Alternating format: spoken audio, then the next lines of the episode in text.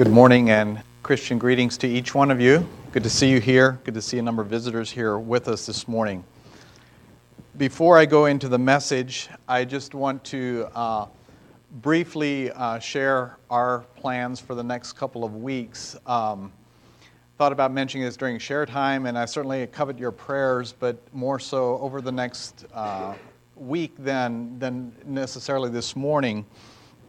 And on fr- uh, Friday, we're planning to travel to Indiana. Um, I am scheduled to have preaching services at Woodlawn Sunday morning through Wednesday night there.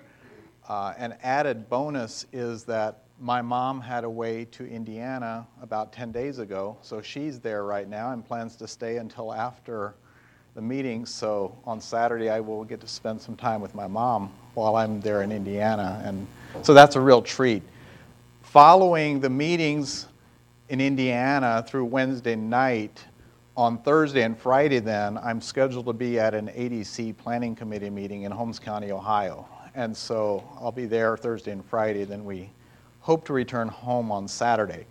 But um, there's a lot going on here over the next uh, week, so I, or a couple weeks, so I appreciate your prayers as you think about that.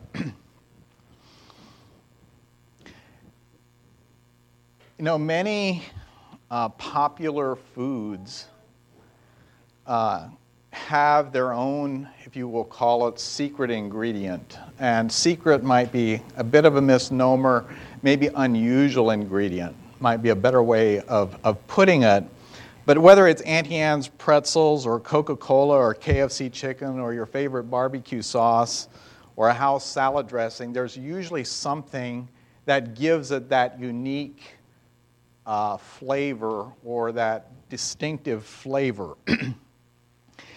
For A1 steak sauce, uh, what kind of makes it distinctive, now it's on the list of ingredients, but most people don't know this, is that there's raisins in A1 steak sauce.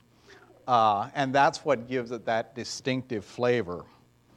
Over the years, Marcus has enjoyed baking with Grandma Schrock, baking donuts. And whenever they mix up their delicious homemade donuts, they follow a recipe, but then they say they have a secret ingredient that's not on the recipe.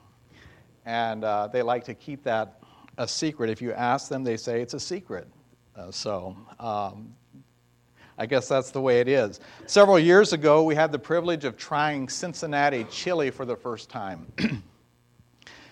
I was told that the secret ingredient in this chili was cocoa.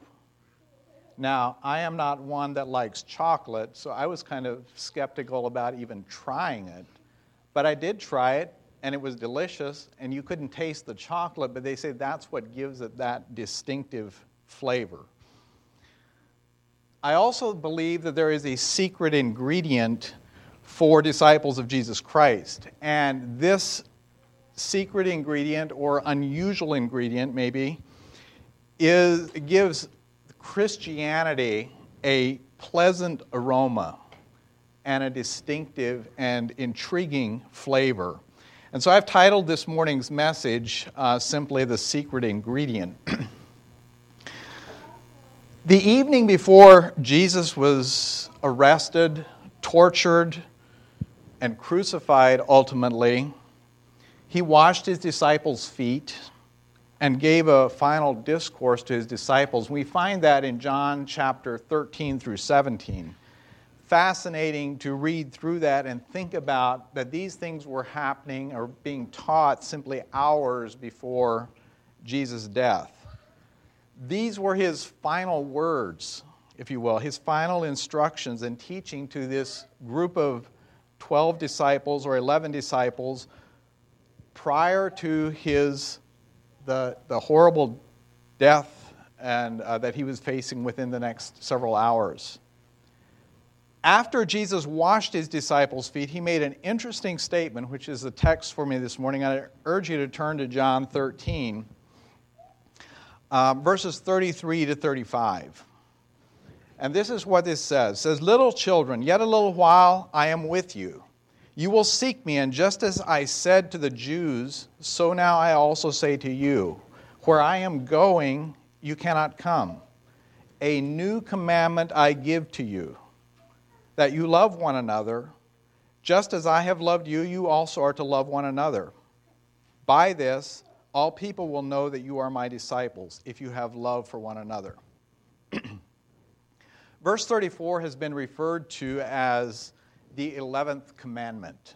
Um, in the fact that he says a new commandment. And so, but why does Jesus call this a new commandment? Is this really something new? What's so new about this commandment? Hasn't Jesus emphasized love uh, in his previous teachings? Earlier in Jesus' ministry, we have this exchange in Matthew 22. And one of them, a lawyer, asked him a question to test him Teacher, which is the greatest commandment in the law? And he said to him, You shall love the Lord your God with all your heart, with all your soul, with all your mind.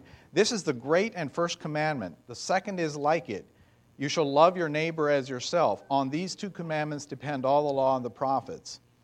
So Jesus is very clear that the greatest commandment is to love God, but the second greatest commandment is to love our neighbor. And who is our neighbor? As the parable of the Good Samaritan uh, makes clear, our neighbor is those people that we come in contact with any day. It's, it's anyone and everyone we interact with on a day to day basis. Whether it's the cashier at the grocery store, or the bank teller, or the mechanic fixing our car, or the waiter at a restaurant, these are all neighbors and we are taught that we are to show love to them, like even as we do ourselves. But then there's a, in this first part of Matthew, uh, there's another example in the Sermon on the Mount, and here Jesus makes another outrageous statement about loving others when he says in Matthew 5:43, "You have heard that it was said, you shall love your neighbor and hate your enemy, but I say to you, love your enemies and pray for those who persecute you. So, love your enemies. So, what is Jesus communicating with these three very similar yet distinctly different commands that he has given? Love your enemies, love your neighbor, love one another. I want to look at that a little bit this morning. So, what, what is it uh, that is so unique about these? Well, love your enemies is quite specific and narrow. We have only so many enemies in this world, yet we're told we are to love them. Our enemies are those individuals that are intent on destroying us. The assumption here is that enemies, our enemies are unbelievers. They are not people, they're not our brothers and sisters. And we are to love those people who want to physically hurt us and perhaps even kill us. They openly oppose and attack who we are or something that we believe in or did or didn't do. But, but that's the kind of person that we're talking about when we're talking about loving our enemies. So it's a very narrow focus. Love your neighbor is then the other extreme. It's very broad and general, and in a real sense, it just simply includes everyone. Um, we are to love the people we come in contact with, no matter who they are or what they want. We are simply to love them.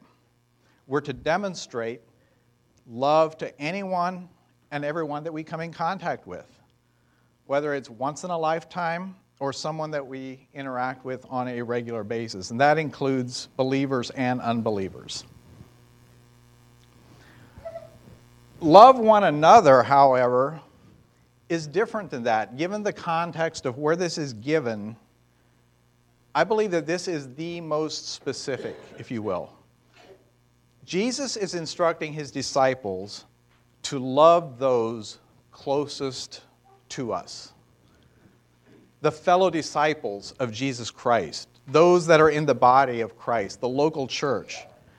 And so the evening before his death here, Jesus explicitly tells his closest disciples, his closest friends, that he is giving them a new commandment and that they should love each other.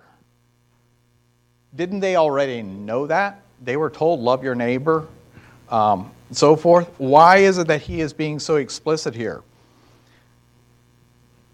I believe the reason is the disciples demonstrated, and we know, that sometimes it is the hardest to love those that we know best, those that we're closest to, even our family members. Sometimes they're the hardest people for us to really love. The disciples squabbled, they argued, they tried to position themselves above the others, they knew each other's flaws and weaknesses. They spent a lot of time together in the prior three years.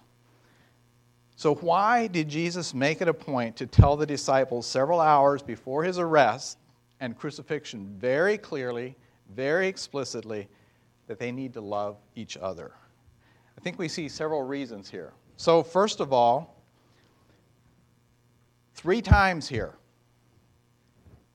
love one another in these two verses. A new commandment I give you, that you love one another just as I have loved you. You also are to love one another. By this, all people will know that you are my disciples if you have love for one another. Then he gives two reasons here as well why it is so important that these disciples love each other. First of all, Jesus states that our love for each other will be the basis for unbelievers I'm sorry, it's the basis that he's saying you are to love each other just as I have loved you. And so he's taking this love to a whole new level, and especially since Jesus is within hours of giving his life on the cross. And um, for, his, for his disciples, but also for all humanity. And he's calling his disciples to be that kind of, have that kind of sacrificial love for each other.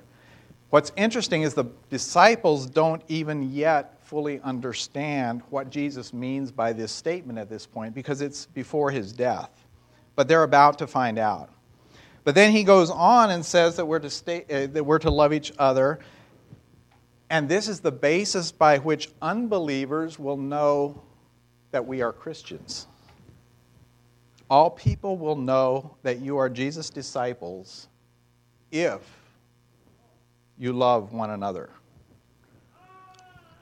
True believers and true disciples love for other believers, and I would say specifically within the local church, is a powerful witness to the power uh, of the gospel. Is a power shows the power of the gospel. And it was truly supernatural, a miracle when you think about it, that Matthew, a tax collector, and Peter the Zealot, who today would probably be described an activist in a kind way and terrorist, maybe a more accurate way, and Peter, a hot headed fisherman, how they got along in a group. I mean, just think about it. These were three of the disciples that were closest to Jesus. And the fact that they could actually love each other was nothing short of supernatural. Later on in Colossians, we read that there are Jews and Greeks, barbarians and Scythians, bond and free, slave and free, all worshiping together. And at that time, that was an unimaginable group of people that actually loved each other because, under normal circumstances, they hated each other or they did not get along but it's because of their love for each other that unbelievers noticed and they knew there was something supernatural going on here, something that is not explainable. So, love one another is a command from the King of Kings. And I believe it is the secret ingredient for a disciple of Jesus Christ. Yes, we're to love our enemies. Yes, we're to love our neighbors. But it's especially critical that we love each other our brothers and sisters in Christ. We are family. And to truly love those closest to us, those that we know best, those that know us best, can be very challenging at times. But as believers, as disciples, each one of us has been adopted into God's family, and now we're siblings. We're together whether we like it or not, we're together, we're a family, and God has put each one of us where He wants for a reason. We're members of the body of Christ with Jesus as our head. And thinking about this in terms of a, the analogy of a body, each body part has an impact on the other body parts. And they all have to be working together for the body to be healthy. Members have to love each other. Our la- love or lack thereof within the church is going to be noticed and directly affects our testimony toward unbelievers. Loving each other isn't always easy, and I think that we would uh, we know that from personal experience. Even though we're believers, even though we're disciples, we're still human, and we still see each other imperfections. And again, the disciples were a very diverse and very opinionated group of men. And they knew each other very well after three years with Jesus, but, and they did not relate to each other particularly well. They wanted recognition, they wanted status, they argued with each other. They certainly didn't show love for each other uh, all the time. But even the closest family members don't get don't always go along. Jesus is simply emphasizing the importance of his disciples, the believers, including us today, go out of our way to love each other, even to the point of laying down our lives for each other, just like Christ did. Again, just reading this a new commandment I give you that you love one another just as I have loved you. You also are to love one another. By this, all people will know that you are my disciples if you have love for one another. The way the heathen, the unbelievers, those caught up in false religions know that we are Christians is based on how they see us express love toward each other, how we relate to each other. And I would say that they have no basis or they lack adequate understanding to know whether our doctrines are correct and true, what our view of Scripture is, or even what our theology is, but they do have the ability and they will notice how we love each other. And when they see that this diverse group of people genuinely love each other, they know they have the awareness that, that a love between such a diverse group of people shows something supernatural going on. It catches their attention, and they know that love is humanly impossible. So they must be disciples of Jesus. They may not say it in that way, but they will think, how is that possible? It will pique their curiosity. They have something different. They know and it applies to all people then and now. God has given non Christians the ability to observe, to pay attention, and to notice to the demonstrated love among Christians as a way of drawing them in, as a way of interesting them in what is going on here then what is disturbing with that is our lack of love keeps that from happening. It inhibits non Christians from noticing something different about us believers. All too frequently, we hear Christians, that Christians, and I'm using that as a general term, are hypocritical and that unbelievers want nothing to do with Christianity.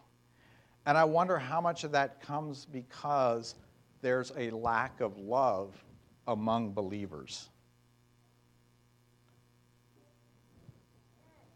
According to this statement that Jesus made to the disciples here, he seems to be saying that if there's a lack of love in the Christian church family, unbelievers will see nothing different and assume that Christianity must be hollow. So, this command, this secret ingredient to love one another, uh, is not only taught by Jesus here hours before his crucifixion, but it's reiterated multiple times throughout the New Testament. And what's interesting is that it is taught by other by the apostle Paul in particular and John as well beyond more often than the, the others the commands of loving our enemies or loving our neighbors but it is something that is referred to again and again and I believe the reason is this is the most challenging command of all three loving our fellow believers is emphasized um, in throughout the epistles. Romans 12:10 Love one another with brotherly affection. Again, that family language. It's to be the way we would love our siblings, outdo one another in showing honor. 1 John 3 For this is the message that you have heard from the beginning, that we should love one another. And verse 4, chapter 4, verse 7 Beloved, let us love one another, for love is from God, and whoever loves has been born of God and knows God. Then there's also some verses that specific that show the special significance of interacting with those closest to us. In Galatians 6:10, so then as we have opportunity, let us do good to everyone. That includes everyone but then and especially to those that are of the household of faith. There is something extra important about interacting in this way uh, with our fellow believers. And then in 1 Thessalonians 3, and may the Lord make you increase and abound in love for one another and for all, as we do for you. So, this is not simply a matter of achieving but as pointed out here, Paul points out, is that, that the Lord will continue to increase that love and that we abound in love. This is something that we continue to develop over time. And then later in chap- John chapter 15, he also reemphasizes this. This is my commandment that you love one another as I have loved you. Greater love has no one than this, that someone lay down his life for his friends. You are my friends if you do what I command you. And then in verse 17, these things I command you so that you will love one another. Then in chapter 17, where Jesus is praying the high priestly pray, prayer, praying for the oneness of all believers. That's not, the oneness can't happen apart from genuine love for each other. I do not ask for these only, but also for those who will believe in me through their word that they may all be one, just as you, Father, are in me and I in you, that they also may be in us, so that the world may believe that you have sent me. The glory that you have given me, I have given to them, that they may be one, even as we are one, I and them, and you and me, that they may become perfectly one, so that the world may know that you sent me and loved them even as you loved me. I read over this high priestly prayer, the pronouns can cause you to kind of now think, now who is he referring to? And replacing a couple of the pronouns in part of this uh, says this that Christians may all be one, just as you, Father, are in Jesus, and Jesus in the Father, that Christians may also be in the triune God, so that the world may believe that the Father has sent Jesus. When there is genuine love between believers, the character of God will be revealed in that, and there's going to be a oneness, and there's going to be a unity, and there is a, it will draw people to Him. It will, uh, it will allow them to believe. And he continues this in Colossians 3, or this thought the importance of this is a part of the character of God. Then put on, therefore, as God's chosen ones, holy and beloved, compassionate hearts, kindness, humility, meekness, and patience, bearing with one another. And if one have a complaint against another, forgiving each other. As the Lord has forgiven you, so you also must forgive. And above all these, everything else just mentioned, put on love, which binds everything together in perfect harmony. So that is the key in holding all of these things together. These other things are, are uh, only partial attempts compared to what this idea of putting on love, which holds all of this together. And then in Ephesians 4, I, therefore, a prisoner of the Lord, urge you that you walk in a manner worthy of the calling which you have been called, with all humility and gentleness, with patience, bearing with one another in love, eager to maintain the unity of the Spirit, the bond of peace. It is impossible for disciples of Jesus to have genuine unity and holiness apart from the sacrificial love for each other. When this holiness and unity reflects the very character of the triune God, something even more powerful happens. And this goes back to the prayer in John 17. Jesus is praying for this unity for the body of Christ for one reason so that the world may believe. There is to be love between believers so that the world may know that we're Christians. And the reason for this unity and uh, wholeness, holiness in the body of Christ is so that the world may believe that the Father sent Jesus. Jesus' words to his disciples here before his death is more than just encouraging, it's motivating and it's convicting. We should love because it's a command. There are inherent benefits to believers when a church body loves each other. First of all, it just simply feels good to know that there's genuine love within a congregation. However, we don't love for what we get out of doing so. We don't love because it feels good. We love because it's what Jesus commanded, because it's the right thing to do, and it is the secret ingredient in the church when we love, it empowers the Holy Spirit to work supernaturally among unbelievers that is otherwise impossible. When we love, it empowers the Holy Spirit to work supernaturally among unbelievers that is otherwise impossible. What is easy to overlook is the implications of not loving as we should. It has a far greater negative impact than just on me and a couple of other difficult to get along with people, of which we're going to find in every church. The world is watching us, they're paying attention, and the unbelievers around us are looking. How do these people act? And when we refuse to love our brother or sister, we are inhibiting these unbelievers from knowing that we're Christians and that we live our lives sacrificially for our church family.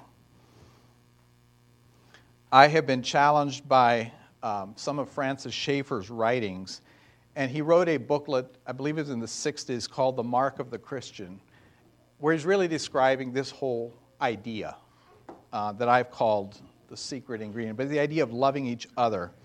And here's a quote from uh, from that booklet. We cannot expect the world to believe that the Father sent the Son, that Jesus' claims are true, and that Christianity is true unless the world sees some reality of the oneness of true Christians. The responsibility to love fellow believers requires power beyond myself. But we do have a responsibility to accurately represent the kingdom of God to an unbelieving world. We, to truly love the church, to truly love our church family, requires supernatural strength. And it's only through the power of the indwelling Holy Spirit that we can genuinely love each other the way that Jesus commanded. And we dishonor the kingdom of God and Jesus himself every time we refuse to love a fellow member in Christ's body. When you look around the church landscape, the apparent lack of love among believers is downright disturbing. All too frequently, believers will part ways from other believers rather than resolving differences with love. The many denominations that we see around the world are a direct result of differences among believers that could not be resolved in a loving way. What would the world and the church look like if believers really loved each other as commanded by Jesus?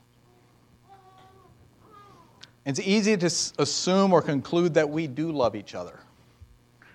Uh, after all, we know it's a command and we want to obey, but to truly love one another involves so much more than a superficial word.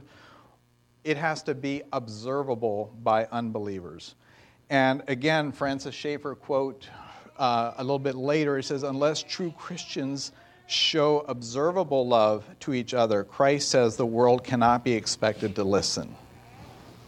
And as I've listened, or as I've thought about this, and uh, I've been convicted is my love for my brothers and sisters obvious to unbelievers around me?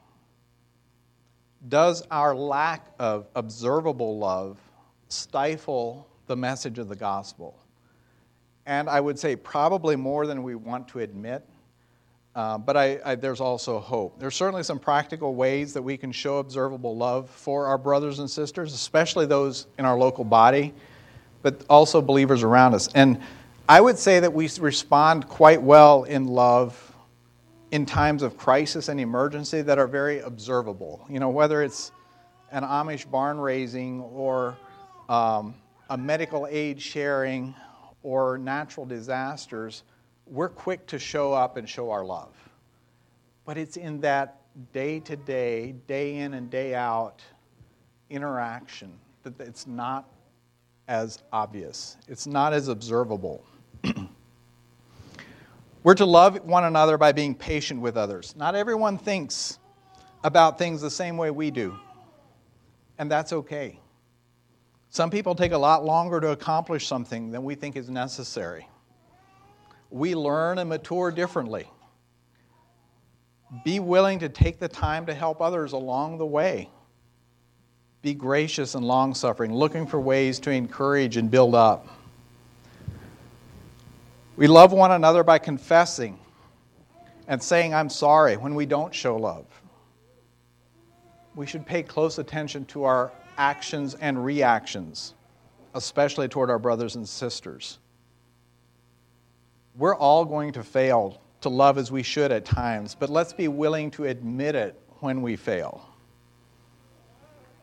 A Christian's lack for family members, whether it be our sharp tongue or our mistreatment of a brother and sister, our unforgiveness when wronged, these are the things that the world sees and wants nothing to do with it. Confessing or saying, I'm sorry, is a simple act, but it's also actually difficult to do. We're to confess the wrongdoing, we're to acknowledge that we have failed. We're also to love one another by forgiving those who have wronged us. Forgive even though they may never acknowledge wrongdoing. Forgive before being asked to forgive. Forgive as Jesus forgave us we are to let go, we are to relinquish control, we're to trust God. I will make a caveat here. While there is an individual responsibility to forgive others, there is also times when criminal justice is demanded and perpetrators must be held accountable. However, the commands to love one another and even to love our enemies still holds true, even in those situations. Love one another by paying the price that's required, regardless. Jesus gave his life for us. Let's love our adopted siblings, regardless of the cost. To do so is going to have ramifications. It, we will suffer loss, but let's do so willingly. We must do whatever must be done at whatever cost to show that love. Love one another when differences are the greatest. Believers will have differences. How do we love each other with those differences? The greater the differences, the more important and the more difficult it will be to show observable love. We're not looking for a victory. Um, we're looking for a solution. We're looking for a win win. We're looking to salvage a relationship rather than uh, having the final say. And lastly, we're to love one another without compromising holiness. Our loving each other is to reflect the character of God, it is to point unbelievers to Him. Today, the term love has been hijacked and cheapened to not only accept but endorse all kinds of sinful behavior. That is not love. That desecrates the character of God. Our love is to reflect the love and character of God Himself. So, the character of God includes His holiness, and we must never excuse sin in the name of love. And Paul reminded that, that was true in the early church. Paul reminded the Corinthian church of that in 1 Corinthians 5. He scolds them for not disciplining a man blatantly sinning within their church. But then he comes back in 2 Corinthians 2 and he scolds the same church for not showing love to him after he had repented. The familiar love chapter enumerates a number of painfully practical characteristics of love and how we should treat each other within the family of God. Love is patient and kind. Um, love it does not envy or boast, is not arrogant or rude, it does not insist on its own way. It is irritable, it is not irritable or resentful. It does not rejoice at wrongdoing, but rejoices at the right. Love bears all things, believes all things, hopes all things, endures all things. We can't fake genuine love for each other. We're commanded to love one another. At the same time, if it isn't genuine love, that's going to be apparent to unbelievers as well. They're going to notice. So, the secret ingredient for believers is to genuinely love one another. When individual believers do so, unbelievers will notice there's something unique about us. And they're going to know that we are believers, that we're followers of Jesus. And as that love spreads in our church and churches, the unity and holiness of God will be reflected so that the world may believe who Jesus is. That's powerful and it's sobering considering how the lack of love among believers, I believe, has contributed to the increasing secularism of our society because the Christians have not been showing that light. Let's look for observable ways to love one another.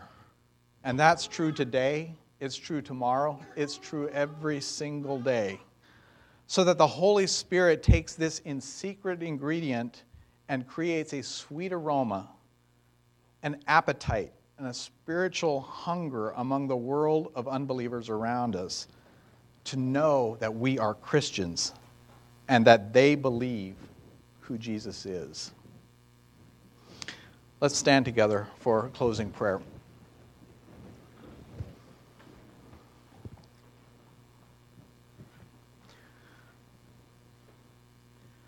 Father, thank you for this new commandment that Jesus gave his disciples just before his death.